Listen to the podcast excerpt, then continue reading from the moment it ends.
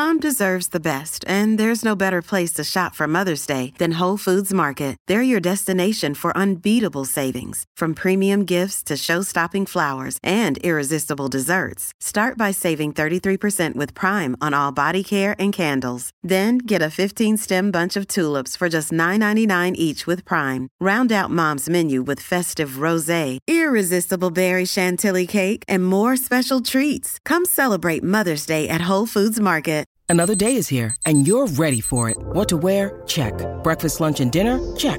Planning for what's next and how to save for it? That's where Bank of America can help.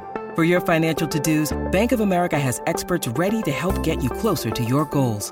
Get started at one of our local financial centers or 24-7 in our mobile banking app.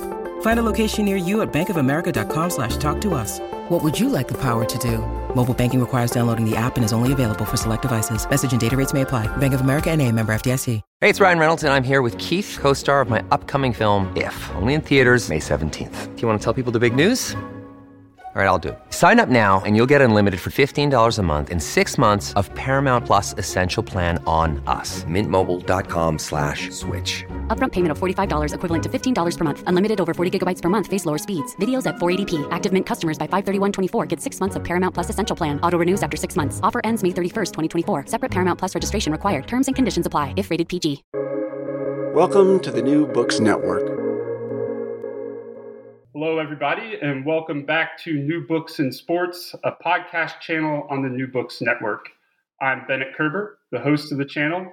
Today, we'll be talking to John Bloom, who, along with Matthew Bentley, co authored the new book, The Imperial Gridiron Manhood, Civilization, and Football at the Carlisle Indian Industrial School. John Bloom, uh, welcome to the show, and I want to congratulate you on the book's recent prize, the North American Society for Sports History Monograph Award. Uh, deservedly so, if I do say so myself. Well, great. Well, thank you very much. It was an honor to receive that, and and uh, I I understand you won an award with North American Society for Sports History too. So congratulations to you as well. Yeah, thank you. I appreciate it. Yeah, um, great organization. If, if, the listeners ever want to check out NASSH, uh, definitely produce some good material. Um, but John, I was wondering if you could, uh, you know, begin the interview by telling the listeners a little bit about yourself. Okay, well, um, uh, I initially got interested in um, studying sports uh, as a graduate student um, when in American Studies. So I, I, got my PhD in American Studies from the University of Minnesota um, way back in 1991. That's when I uh, graduated from there. And um, at that time, really, there weren't a lot of people interested in sports history. I think there are a lot more um, getting into the field now. Um, but uh, I was very interested, especially in more representations of sports and how sports sort of uh, fit into society. Um, and eventually, I ended up getting a job. I now teach in a history department at Shippensburg University uh, of Pennsylvania, which is in uh, one of the state university uh, system universities in Pennsylvania um, uh, and South Central uh, Pennsylvania. And I've been teaching there, uh, coming up on my 20th year uh, teaching there. So, um, and I've uh, written another book on sports at uh, Indian boarding schools, and I'll explain the whole Indian boarding school um, history a little bit in a moment. Um, back in 2000, and that was more comprehensive. It looked a little bit um, beyond Carlisle and look at other schools and sports beyond football as well. Um, and then uh, sort of the topic has kept coming back to me. I sort of was going to be moving on to other things, but I uh, I can't seem to shake it. So um, so this is the latest part. Well, I'm glad you didn't quite shake it because this this was an excellent project. I'm glad it I'm glad it made it out. But um, as the listeners uh, noticed during the introduction, um, you will notice that John is the co-author of this book, along with Matthew Bentley, who unfortunately passed away in 2018. And John, um, since you know Matthew well, I was hoping you could tell us a little bit about your co-author Matthew, the person, the scholar, and how he came um, to write this project in particular. Um, Matthew is a remarkable uh, young man. He had been getting. He's actually is from England or was from England, um, and uh, he was getting his PhD in American Studies at the University of East Anglia, which is in Norwich, England. Um, and we had lived there for a while. It's a long, complicated series of events, but he, he got connected up with me. And even though I taught at Shippensburg University, um, I served as a reader on his dissertation committee um, when he wrote this, and he finished that in the spring of 2010. Um, so he had come to Carlisle to do research um, in t- 2008. We first met in person at that time and had been corresponding uh, over email ever since then. And then I came to England to serve in his um, his oral defense as well of the dissertation. Um, and you know, it, it's really a remarkable thing because the, there aren't a lot of people in England. Well, American football is is has a sort of niche popularity in England, but um, it, it's interesting because he's not necessarily somebody who was very much of an American football fan initially, but he started to become more of one. They broadcast replays of NFL games over there, um, so I think he started to get into into football that way, and um, and then came over here and had a really uh, amazing understanding of the game. I think it's a lot easier for Americans to go over to Europe and understand European football or you know what everybody else in the world calls football. Um, than the other way around because you know our version of football has a lot of rules to it and they can get really confusing and you know people from england will will express tremendous frustration over that and but he seemed to understand it really well and really understood the history of the game. I learned a tremendous amount about the history of football by you know reading his dissertation initially. So um, uh, and sadly, he um, uh, was afflicted with type 1 diabetes. And after a trip overseas from, um, he went into Europe for a concert, I think, and then to come back, and his medications weren't right. Um, and he didn't realize it and uh, died in his sleep. And I think he was only 31 years old when he died, or 32 years old.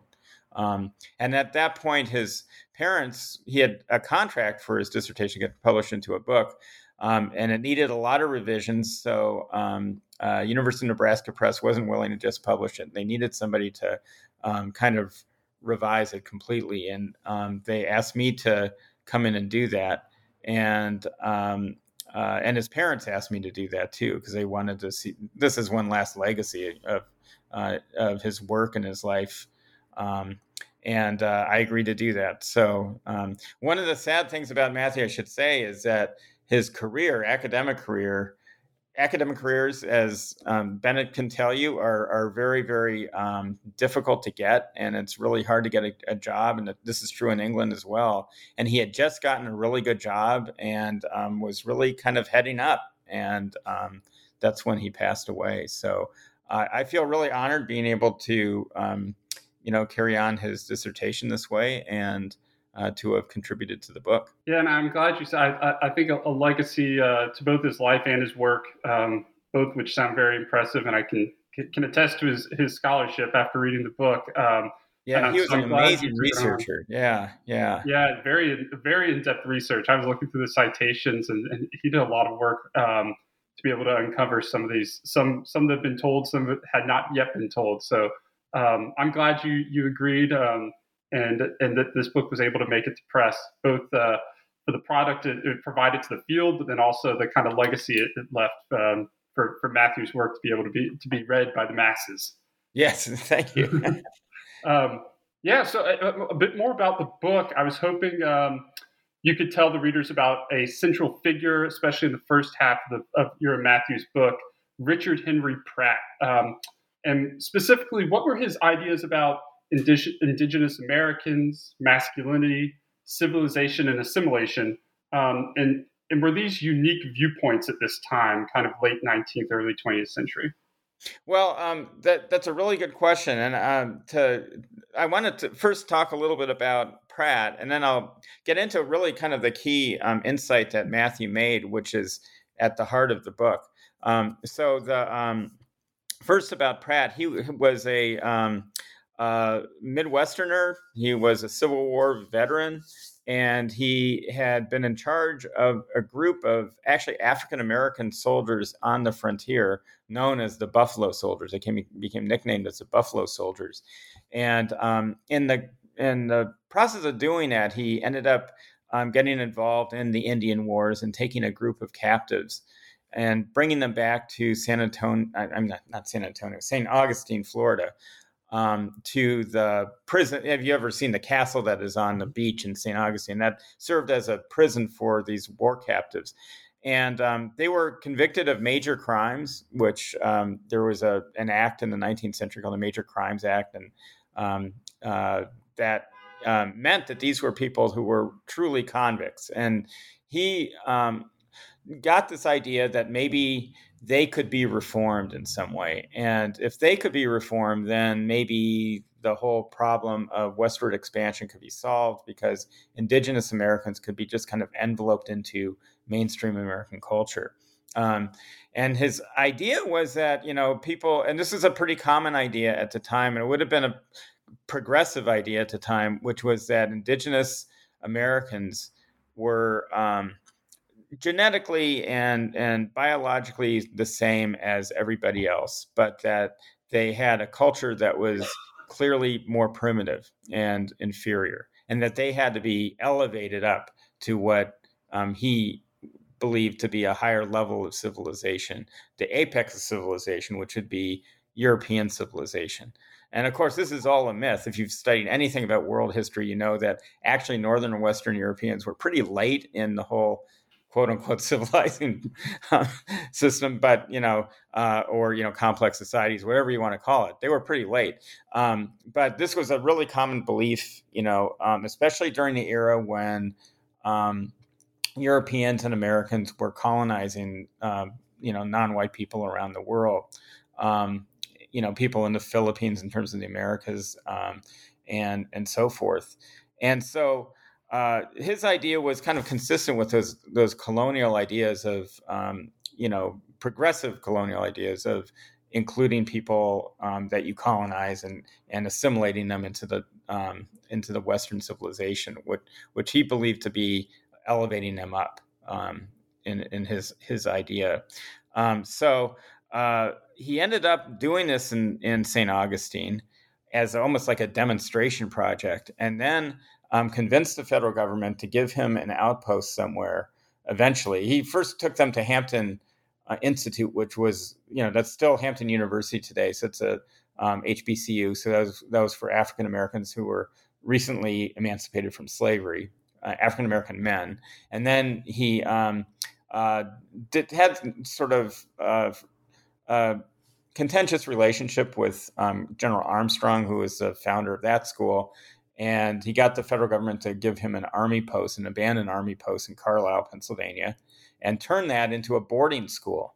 And that the idea behind that boarding school would be to create the curriculum to um, assimilate indigenous Americans into mainstream Anglo-Protestant American culture.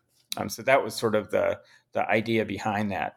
Um, now, the the um, insight that kind of Matthew makes is really unique and um, that I had had kind of taken for granted um, when I did my first work on on uh, sports in Indian boarding schools has to do with what you just talked about masculinity. Um, at, I, a lot of us, when we talk about masculinity today, I think we just sort of think about that as being the same as male identity. Um, but uh, what Matthew did is he actually applied the research of Gail Bederman, um, who wrote a great book called Manliness and Civilization um, that came out in the 1990s. And in that book, she um, pointed out that the term masculinity and the idea of masculinity really was seen as separate, as a component maybe of um, manhood. And the other component was manliness. And in the Victorian era, era especially, men were really ex- sort of expected, elite men, men who would be leaders, were expected to really downplay their masculinity. Um, that was considered to be the physical traits of um, a male identity. Um, everything from uh, you know male sexual desire to male strength to you know um, combativeness, all of these sorts of things, and those things were associated with you know working classes, um, with um, uh, you know people who were uh, laborers, people who were uh, colonized and so forth. So that was really segmented with that group and, and seemed to be a sign of primitive uh, primitive identity. Um, and and in a way, when you can kind of think about this, you could sort of see pretty clearly that Pratt would have stereotyped um, uh, or or you know understood indigenous men as being overly masculine, and that his job in these Indian boarding schools was to kind of um, temper that down um, and make that you know less um, prominent among them, and that would be go hand in hand with the whole civilizing process. And in fact, you know, you see that going on elsewhere in the world, not just with the United States colonizing other nations, but also with Great Britain doing it and, and other European nations doing that. Um, this idea that, you know, the people that they are um, conquering in Africa or in Asia or in Southeast Asia and so forth are all need to be kind of um, civilized. And that part of that is, in terms of the men, um, the men are often portrayed as being hyper masculine, overly masculine. That needs to be tempered in some kind of way. Um, so that that's really kind of a central component of the um, project of the Carlisle Indian School. Um, so we'll get at why football is sort of a component of that I, in a moment, I'm sure. So yeah, that was uh, yeah, you you you uh, perfect transition because I was gonna, you know, and our listeners know this as well. If you think about football, um, you would think that it's kind of counterproductive in a way, right? To Pratt's views on manliness and civilization that's focused on self restraint and discipline. Um, but as you and Matthew point out, Pratt made the sport align with his beliefs. Um, so, how was he able to compromise his vision on civilized manliness, masculinity, um, with football's violent nature? Okay, so that's a really good question. And um, what you end up discovering is that actually the violent character of football fits in perfectly with what Pratt wanted to do. But um, it's it, it, takes a little while to get there. So first, um, when we think about the history of college football, and that's something you you know a great deal about, mm-hmm. the earliest history of college football it was played among uh, you know men at very very elite, um, very white colleges, and what they were trying to do at that time. So as we get to the you know leaving the Victorian era, sort of the Civil War and post Civil War era, there's much more of this emphasis on um, on bringing out masculinity in men, um, not repressing that masculinity. And uh, there are a lot of different reasons for this, but one that's often explicitly stated is that you know we have emancipated African Americans in this country that white men need to be strong enough to put down. Um, that the newly sort of um, middle class consumer culture that's emerging in the late 19th century is making white men, affluent white men, too soft. And that um, they're also going to need to go overseas and colonize these people in places like, you know, uh, the South Pacific and, and Africa and, and Asia. And we need to be tougher than these you know overly masculine people and you see you know a lot of different expressions of that at the end of the book i, I always like um, uh, Tom Buchanan in The Great Gatsby, and he's actually quoting an, an actual book. Um, he says that man Goddard, um, this fellow Goddard, and that's actually Lothrop Stoddard, who wrote a book about exactly what I was talking about. Um, and uh, uh, you even have, you know, G. Stanley Hall is really the founder of American um, uh, psychotherapy, and he from Clark University, and he basically says all of this. So it's, it's said over, you know, Teddy Roosevelt says it. All these different people say it doesn't, this isn't like, I always interrupt myself when I'm speaking to a lot of crowds because you know, people will say, is that critical race theory? It's like, no, it's really critical race fact. Like you just can read what these people said. That's what they said at the time. So you can develop your own theory about it. But um, that is really, you know, what people were saying. Um, and so, uh, uh, you know, um, thinking about this, as he said, it seems counterintuitive. The sport that was really developed to um, that became very popular because you had this group of young men that would wanted to prove that as white men, elite white men, they were not soft, that they wanted to bring out their masculinity why would you do that with a group of indigenous Americans who, you know, according to Pratt's plan, he wanted to suppress masculinity. So the way that that worked, it actually, he was very reluctant to allow football actually at the beginning. And the way he um, tells it in his um, book that he wrote, his memoir, Battlefield and Classroom, um, he talks about that, and that actually is confirmed if you go back and look at his letters. He he wrote letters to clergy and so forth, and and said very contradictory things about football, but he often was very ambivalent about the game.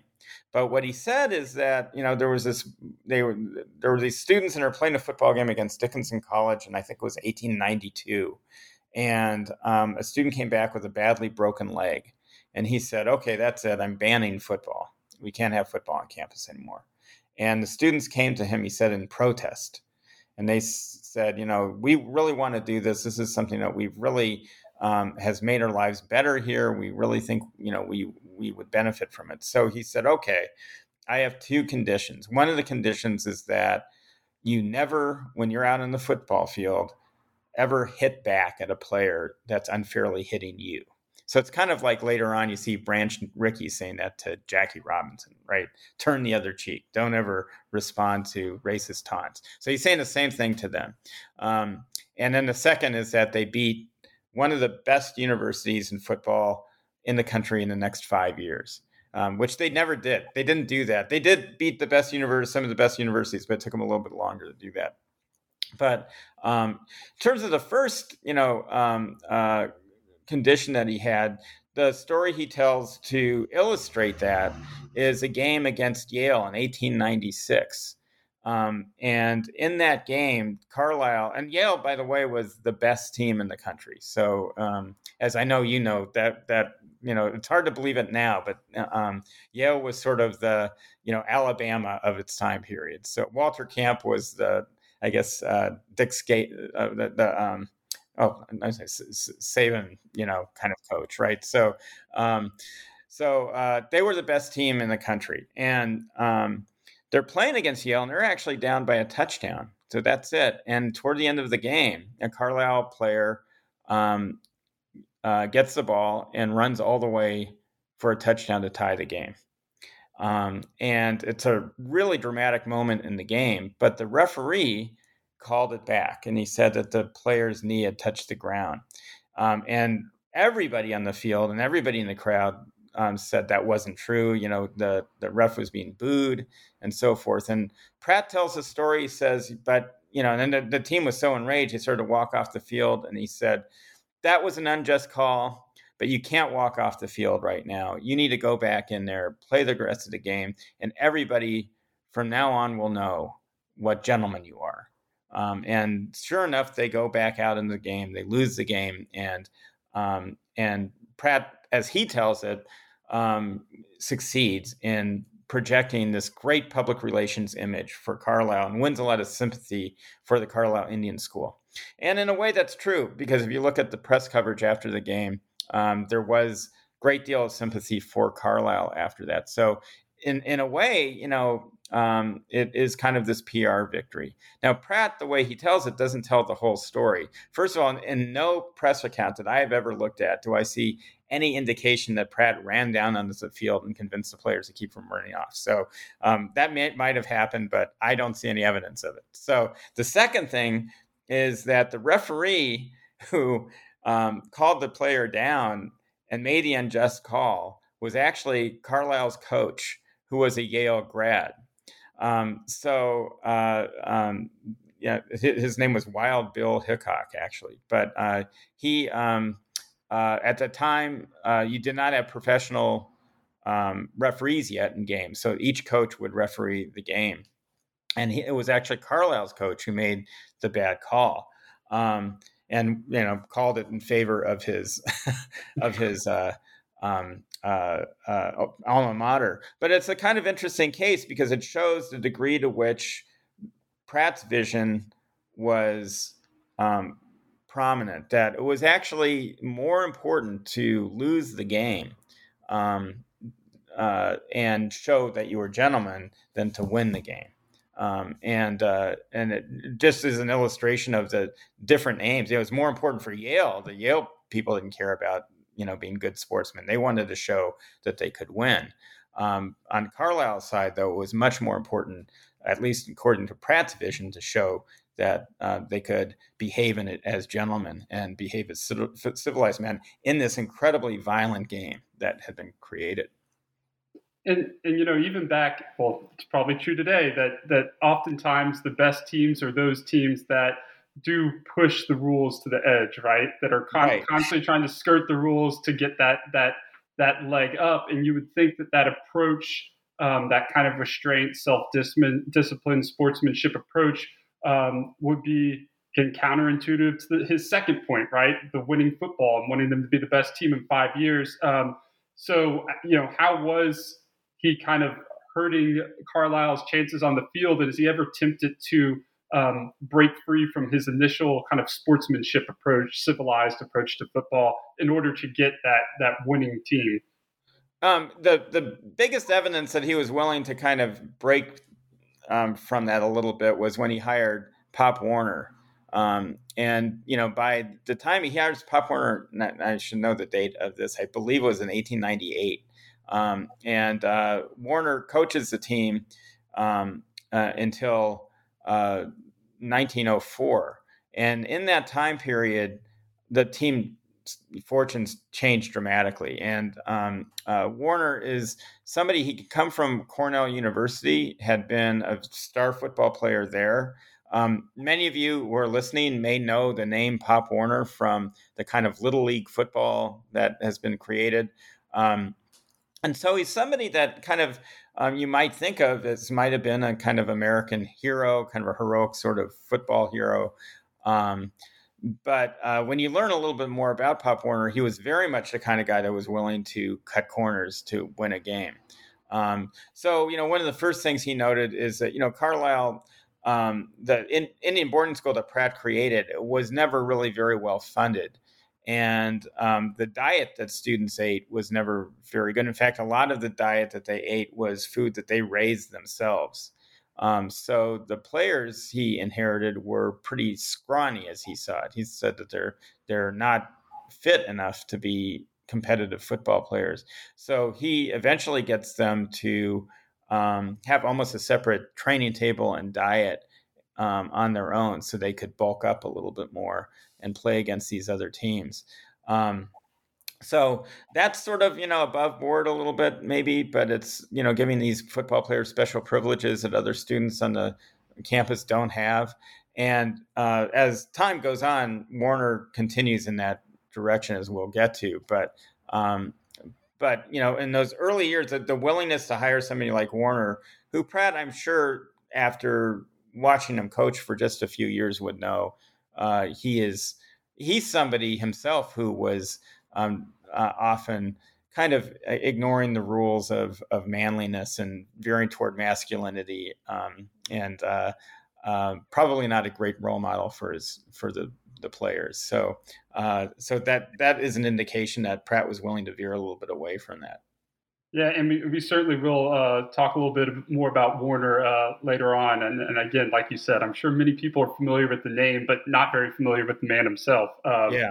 so I, but you, there is a notable shift that you and Matthew both um, note in the post Pratt era at Carlisle um, in regards to ideas about both civilization, manhood, um, and I was wondering if you could tell the readers more about this shift as well as its impact on football at Carlisle.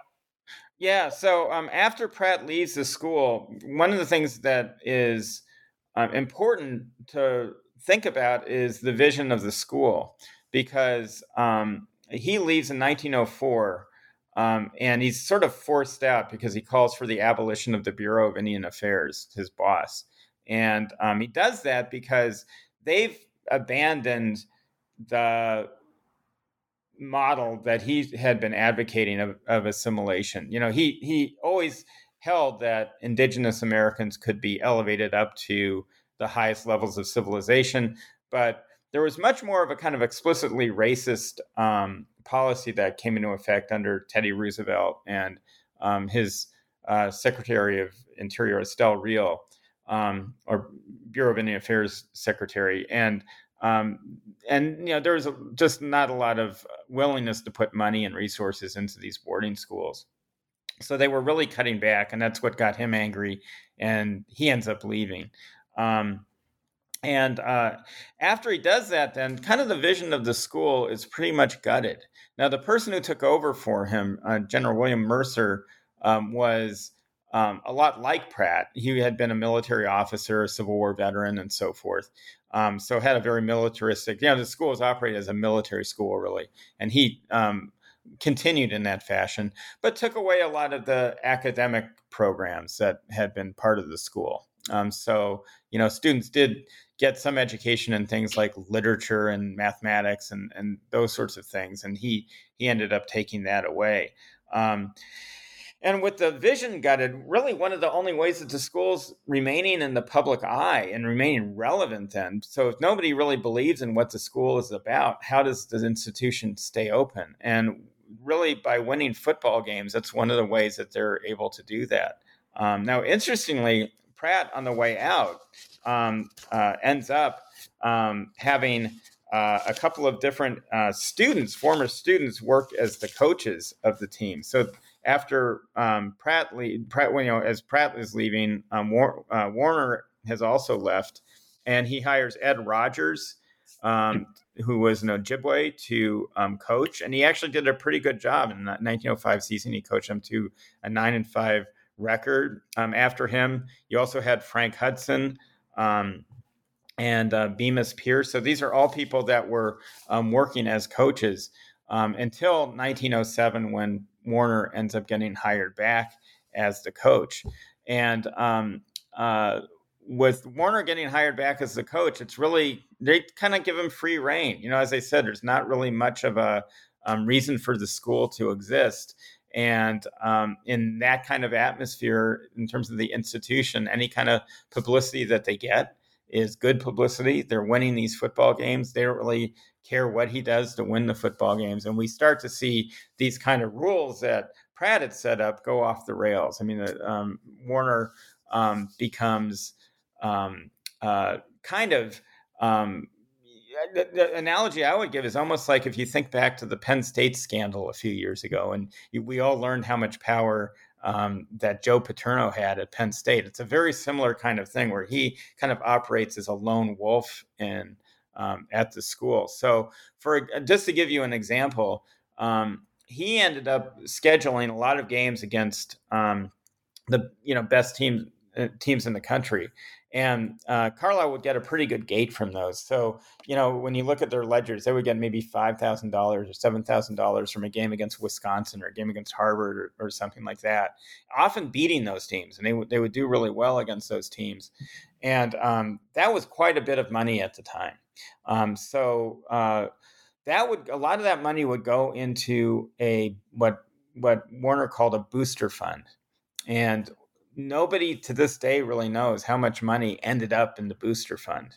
Um, that was all entirely under the control of Warner, um, and he paid himself from that money. Uh, he used that money to pay players. Um, for different things that they did on the football field. The rules of amateur athletics in college football were uh, much looser then. So it was frowned upon, and he did it secretly, but um, it wasn't necessarily a disqualifying factor for a team. Um, so he would pay players. He gambled on games. Um, he uh, and a future superintendent for the school named um, Moses Friedman um, uh, had all sorts of schemes worked out where they would double bill the government um, for uh, travel to games. Um, so uh, he had a lot of scams that were going on. He was also um, offensive with the players. He would insult them the, in ways that they uh, found very demeaning and hurtful. Um, he beat them. Uh, he, you know, one of the big uh, no-nos on campus was to drink on campus. Um, he regularly drank on campus, um, and uh, uh, and that just gives you a sample of some of the things that he did. So um, so you know um, once you know pratt leaves that i guess without that overall vision that we're talking about which is a problematic vision i don't want to um, highlight that as like the good old days or anything but um, without that um, there um, one of the things that happens with the players winning so much is uh, there's almost no way they can win because if they're they're um, uh, you know, before they had to, you know, basically make sure that they were so polite that they couldn't really win games. And then now they're winning games and then they get talked about as being, you know, sort of physical creatures. And um, uh, you know, of course they're winning games because um, they have they, they, are more masculine than everybody else. So it kind of affirms this um, uh, ideology that uh, Indigenous Americans who are not white are um, you know somehow racially uh, different and given an advantage because of that. Yeah, and and I, am glad that point where you left off on it, it segues really well into the to the next um, figure we're going to talk about, perhaps, or I would say uh, Carlisle's uh, most famous alumnus, uh, Jim Thorpe, who many listeners may know from his um, excellent showing at the 1912 Olympics. But before and during and after that, um, he was a remarkable athlete at Carlisle. Um, and I was hoping you can tell the readers about you know Thorpe's impact on Carlisle football, as well as how the white press's portrayal of Thorpe demonstrated this conflicting ideas about manhood among the indigenous at Carlisle. Yeah, so Thorpe was um, uh, a uh, you know sort of a touchstone player um, for Carlisle, a touchstone athlete because he was not only a great football player but a great um, all-around athlete, and in fact was voted eventually, I think, by ESPN viewers as the athlete of the 20th century, best athlete of the 20th century. Um, and, uh, you know, the, his probably greatest accomplishment was winning the gold medal in 1912 at the Stockholm Olympics in the decathlon and the pentathlon, which is five events. And he did all of that in the span of about a week. So he competed in all of those events um, uh, simultaneously and still won the gold medal in both of them. So it's really a remarkable achievement. He was a great um, baseball player, actually. Um, and uh, his family actually believes that um, if he weren't kind of brought into the major leagues so early and not trained in the minor leagues, he would have been probably a better baseball player than any of the other sports. And he was a great football player, um, leading the Carlisle team to uh, really tremendous records in 1910 and 1912. A 1912 team, in particular, that was right after the Stockholm Olympics. And that year they went, um, I think, 10 1 and 1 um, only losing to Penn at the end of the season in the last game. Um, so, uh, um, and he, he also, people don't know this, Jim Thorpe was the first president of the NFL, um, which is kind of an interesting piece of trivia. So, uh, so, and he played in the NFL for the Canton Bulldogs and so forth. A great book um, was written about Jim's biography by uh, um, Dave Mar- Maraniss um, that just came out last year. So uh, it's called uh, path led by lightning and i really would recommend it uh, uh, he did a really nice job of um, kind of going through thorpe's career and at car although he does describe the carlisle indian school as being on a hill outside of carlisle and those of us who live in carlisle are still looking for that hill. So I, am not quite sure where that is. But other than that it's it's a it's a it's a really good book. Um, uh, and you know, one of the things that happens with Jim Thorpe, which is a, little bit of um, answers, you know, your question and thinking about these issues of masculinity and manhood and so forth, is that um, you know Jim Thorpe was very much celebrated um, both at Carlisle and around the country, especially for his Olympic exploits. Um, but after the Olympics, um, somebody um, found out that he had been playing minor league baseball um, in North Carolina and been professionally and had been paid for that. And at the time, Olympic rules were really strict about amateurism, in part to kind of keep um, uh, you know Olympic athletics uh, confined to a very elite group of people who could afford to you know dedicate an amateur vocation to athletics. Um, but uh, so Thorpe had been a, a, professional athlete, even though it was in a sport that was not track and field. And um, he uh, he was uh, sort of discovered by this journalist in North Carolina, and after that came out, um, uh, he was stripped eventually of his medals by the um, International Olympic Committee and by the U.S. Olympic Committee, um, and you know. Warner essentially had him write a letter, a kind of mea culpa, and he says in a, a very patronizing kind of line, it says, "I um, don't don't know of such things as professionalism. I'm just an ignorant schoolboy and Car Indian schoolboy at Carlisle. Um, and it's almost certain that that Warner wrote that.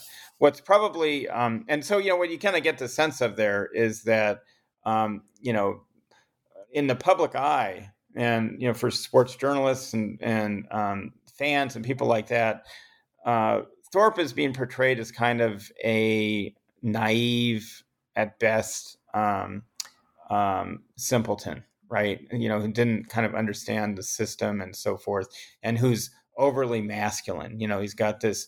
Often it gets portrayed that he didn't even train for the Olympics, which is really not true at all. Um, that he just went out and um, competed, um, uh, and and just his raw physical ability is what gained him um, the medals.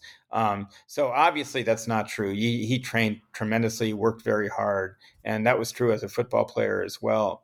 Um, but uh, so in any, in, in any case, um, uh, it is almost certain that Warner knew that Jim Thorpe was competing professionally in baseball um, before encouraging him to try out for the Olympics.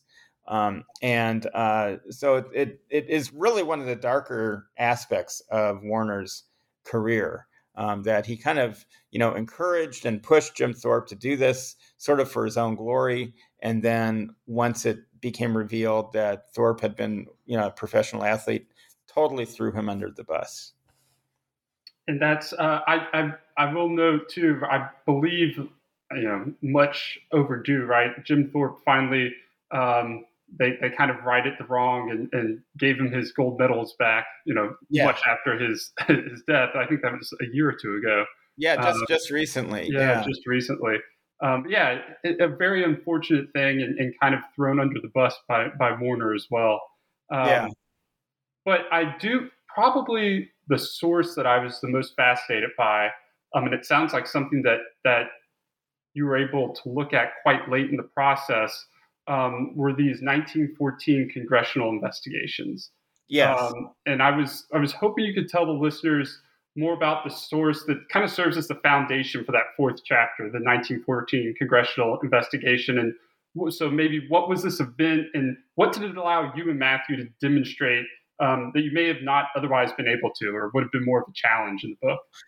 Yeah, so uh, Matthew was the first one to really get that, and he he was able to um, uncover the transcript for that coming to um, Carlisle uh, to do research, and now that is all available online. So um, I, I, benefited from that, especially since I was doing uh, the writing of my portion of the book during uh, 2020, 2021, in the middle of COVID. So um, uh, yeah, I benefited from the digitization uh, definitely. So 1914 um, a group of students uh, wrote to um, Congress and complained that the school was being completely mismanaged.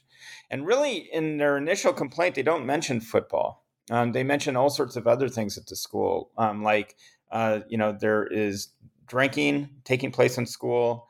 Students are being allowed to um, have sex with one another, um, which is not that shocking because by the it, early in the school, if you've ever seen old pictures of Carlisle, the initial pictures, you'll see you know children that look like they're five, six, seven years old, and um, it's a horrifying picture this group of children just brought to Carlisle in their military uniforms, and um, they're just so young and vulnerable, um, and it's really heartbreaking.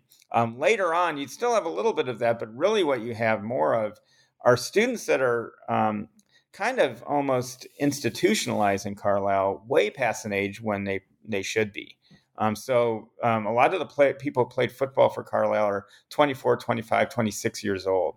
The fact that you have 24, 25, 26 year old um, young people having sex with one another is not really that that surprising. Um, but um, there was a great deal of dis- dissatisfaction with uh, you know the level of discipline that was going on on campus and all these other sorts of things and what the students did to protest was really remarkable um, students often protested at indian boarding schools there are 25 off reservation boarding schools around the country um, and uh, they would do largely the same things at all these schools the students would either run away they might burn buildings down they might do all sorts of different things when they got mad at their administration um, almost like you know prison rebellions or something. Um, but at Carlisle, in this particular case, they rebelled in a really interesting way. They um, detailed all these um, you know things that were um, improprieties on campus, um, and claimed um, with pretty strong argument that the people running Carlisle Indian School were actually less civilized than the students that were going to Carlisle Indian School. Um, so, kind of turning the whole mission of Pratt on its head and taking the mantle of civilization on uh, on their own. Um, and then later on, athletes sign on and they have their own letter um, that they submit. Um, and that was new. I, I, was able to get access to some of those documents that Matthew hadn't been able to. So, but Matthew did most of the legwork, legwork for this um, initially. So, uh, so that was uh, that was really a, a, sort of tremendous insight that you can get into you know what was going on to school. So, really, the school started to fall apart from the inside. Um, and you know, really, this whole claiming of you know civil civilization was really at the center of the protest. Now, the reason why some of the students um, signed on, especially the athletes signed on, and especially the athletes who signed on and turned against Warner, because a lot of the athletes who um, were protesting were saying that actually Warner is not a good um, example of uh, of civilization. Gus Welch was probably most explicit. He was just asked, um, "Do you think he's a good role model?" And he just says, you know, just right out there, he says, "No, he's not." You know, um, he's a good coach. He knows football tactics really well, but as a human being, he's really not a, uh, someone that we should follow. And um, uh, many of them were angered by you know what they saw Warner doing with Thorpe um, and uh, with you know sort of throwing Thorpe under the bus. So that ended up becoming a factor in that. Whether the other students were though is not as clear. Um, one of the things that is clear is that by taking on that mantle of civilization, the problem is that ideas of civilization in the United States at the time came along with a lot of um, a lot of things that were very problematic. You know, so for example, um, you know, white supremacy you know, if you're claiming to be civilized, you're claiming to be white in in you know 1914, um, and you see this reflected in the testimonies that they give. So um, when we talk about drinking or sex on campus, they often blame the African American community that lived in Carlisle, and they said, you know, people from the black community were coming onto campus, or you know, people on campus were escaping and going, and that's where they would buy their liquor. Um, and that's not really completely supported um, by the evidence. Uh, they said the same thing about um, sexual relations among students. Um, and another thing that you know would go along with civilization at the time would be that um, you know you wouldn't really support women's rights very much. Um, and the superintendent at the time, Moses Friedman, his wife was a, a suffragist. And so they said, "Look, you've got this guy. He's such a uh, a weak leader because his wife completely overpowers him because she's a suffragist, and she goes, you know, dancing around on campus and does all these different like she's doing some kind of suggestive dancing apparently. So they were criticizing her for that. You can kind of understand the students getting mad about that if their sexuality is being constrained so much. You know, seeing the superintendent doing that, but at the same time, it's showing a lot of the kind of sexism that would have gone along with notions of civilization. And then the final thing is that an idea of civilization in 1914 would have not really condemned um, anti Semitism very much. And a lot of what the students were saying is that their superintendent, Moses Friedman, he was a recent convert to Christianity, but he was Jewish and he was being identified as Jewish. He looks very Jewish, even in the pictures that you see. And, um, you know, that's one of the things that the students hurled at him were anti Semitic epithets. And even before the congressional committee, when they mentioned this, the congressional committee, um, rather than being concerned about the anti-Semitism, um, is concerned that uh, you know Friedman was so weak as a leader. Um, so that was sort of their response to it. Um, so it shows that you know the kind of protests they chose to to do in um, in going to Congress and saying that the leadership of Carlisle was less civilized um, which is kind of you know you know the, the, the fact that the school was becoming reliant on football so much it seemed to support that idea that they were less civilized right? Um, that the school was becoming corrupt. And there were a lot of abuses that were taking place um, you know within the football program. This is the time when the gambling gets revealed when the pain of players get revealed and uh, you know players having uh, sexual relations all that gets revealed. So, um, so you know, uh, you know, as, that all seems to um, you know bring Carlisle down quite a bit, but it also comes along with a sort of price, which is what you know civilization, the notion of civilization, represented uh, in 1914.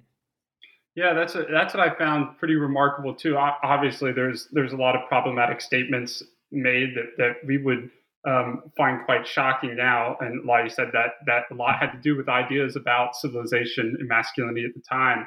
But you know, knowing um, early college football history like I do, I found it also pretty remarkable um, because students typically are oftentimes the most ardent proponents of big time football during this period, and then um, you have um, this not being the case at Carlisle. These students in the investigational hearings, they're active, actively um, criticizing the football program. So yeah, I was wondering if you had any more thoughts about you know why was this atypical for Carlisle uh, at Carlisle that the big time football program would actually take kind of the back seat to their efforts to um, I guess dismiss what's happening at administration. Yeah, it's that's a really good question. I think that you know it shows the degree to which football represented you know masculinity rather than manhood, right? Um, uh, and you know, I should say that the students that brought forth that initial complaint were a lot of them were in the YMCA and were in um, were upset that the YMCA director had been fired um, at the school, and um, were probably among the more assimilated members of the school and uh, really bought into Pratt's initial vision much more than um, uh, other students. And if you look at, you know, the records, oftentimes students, when they, this is what my first book was about, when they remember Indian boarding schools, even if they hated their experience there, often the most positive aspect of their experience was the fact that the sports teams were so good. Um, so that that wasn't necessarily something they always rejected. You know, so what you're talking about with the you know defensive football teams and so forth, um, probably that was true to some degree among many students. So uh, the sentiment, uh, you know, against football isn't necessarily universally held, but um, it certainly is the case that football um, uh, represented, um, you know, a degree of masculinity and um, and it was very easy. It was a very kind of um, tricky and um, dangerous um, thing for indigenous students at the school to be you know star football players for them it could lead them down to being stereotyped and and um, and pigeonholed as being these sort of uh, uh, you know overly masculine physical beings and impede the ability of them if they wanted to uh, to assimilate into mainstream American society. Um, and it's interesting because I think that the football players then, when they turn against Warner, they sort of are picking up on this whole theme and recognizing the degree to, war- to which Warner is not a very good role model. Um, and uh, and expressing their dissatisfaction with him, and, and particularly with his um, his treatment of Jim Thorpe. And and I um, it is it is amazing, and I think you did a, a you and Matthew did a particularly excellent job at the end of the introduction, um, noting that many of these conversations um, in situations throughout the book um, are very relatable to things that are still happening, especially in sports today. And I, will read just from page 12 because I thought it was very well said um, that you and Matthew's examination of manhood in football at Carlisle, uh, quote, unlocks the conflicting messages that accompanied the school's civilizing mission and provides a window into the connections between racial ideologies, American colonial power, gender, and sports that are still relevant to this day. End quote. Um, I was hoping that you could expand on this for our listeners and, and what parallels in modern sports do you see today that align with what um, you and Matthew observed when researching Carlisle uh, football in the late 19th, early 20th century? You know, one of the things that's kind of interesting to, to look at is, you know, today, I think that if we think about, um, uh, well, first of all, you know, it's interesting that college football took a long time to integrate, as you know. You know, there were very few African Americans playing in it. Um, and um, and so that, even though that's not indigenous Americans, African Americans, um, it it took them a long time, and I think that the history of football on college campuses and its relationship to this idea of um, promoting masculinity among white men, that uh, that is certainly a factor in you know impeding um, uh, African Americans from participating in the game.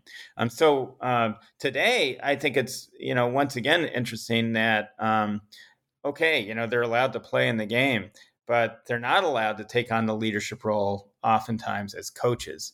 Um, so if and uh, in our conclusion, we point out um, the really wildly disproportionate um, number of African American players in, in big time college football as compared to coaches. I don't even know off the top of my head how many African American coaches there are right now among um, bowl championship um, division teams or series teams in um, in college football, but very very few. Uh, do you do you know that or? Yeah, I the the, the one fact that stands out on the top of my head is I know it took until 1998, I, built, I believe, with Sylvester Croom at Mississippi State for the SEC to even have an African American head coach. It took that long for it even to happen. And yeah, they, I mean, if you just think about it, they're few and far between, certainly. Yeah, yeah, absolutely. And we still get representations of, you know, manhood and manliness um, in relation to African Americans, I, I, think the one I mentioned in the conclusion of our book um, most prominently is the movie The Blind Side, if you've mm-hmm. ever seen that, um, where you have um, Michael Oher and his um, portrayal of you know being rescued by this white family and football sort of rescuing him and and in a way civilizing him. Um, but he's portrayed very much as a physical being. Um, his success in football is portrayed as being really the result of his uh, physical abilities um, uh, tempered and sort of um, honed by his white family that adopts him and his white coach. And the stories, of course, they don't tell is that the school that he goes to um, is a former what they call segregation academy in the South. so it's a private school that was set up so that um, when schools were integrated, white students weren't didn't have to go to school with black students. Um, and that's the school that he ended up playing for and, and getting adopted into. so, you know, literally one of the reasons why the public school he went to was so bad is because the segregation academies, you know, siphoned off uh, the students from there, and, and there wasn't a commitment to have good integrated schools in places like Memphis, Tennessee.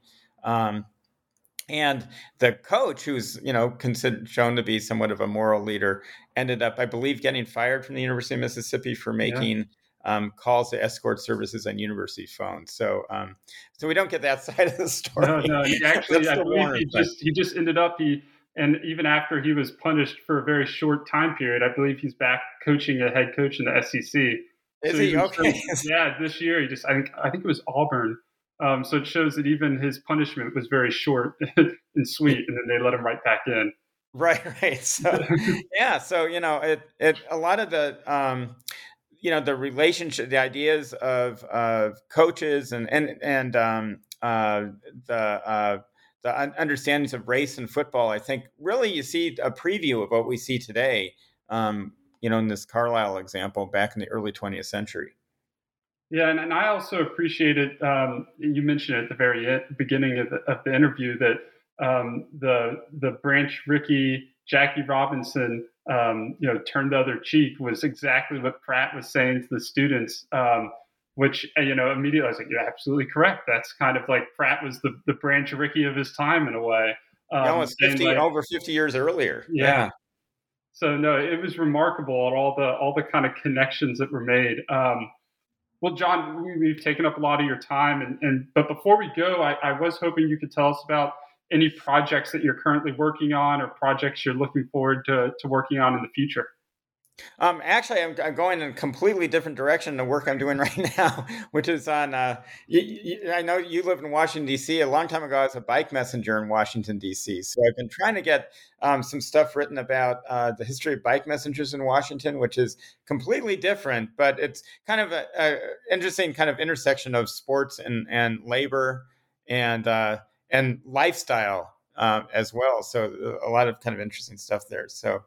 Um, I've been well, very, enjoying very topical because as, as a new resident of Washington D.C., I can say that the, there's bikes everywhere now. Um, so anything related to, and I, I, know that wasn't always the case, but certainly is now. Yeah, no, but DC is a great bike city, mm-hmm. so a lot of bike paths. Yeah, I, I rode my bike to work yesterday. Yeah, yeah, yeah. well, John, I appreciate it. Again, thoroughly enjoyed the book. The prize was well deserved. You and Matthew um, have a finely researched book, finely written book, and I do encourage everyone out there listening. Um, you know, hey, college football season's right around the corner. Uh, this is a good one if you want to get into the college football spirit, but also learn um, some things about um, the challenges that Indigenous Americans faced um, the kind of root of Pop Warner football, if you will, um, early football, but also a slightly different story than you might be used to hearing, even if you think you know about early football. So um, it really is a book that everyone can enjoy. Very, very fun read. Um, so highly encourage everyone to get out there and read it. And thank you, John, for your time. I appreciate it. Thank, thank you for having me on the show. I really appreciate it.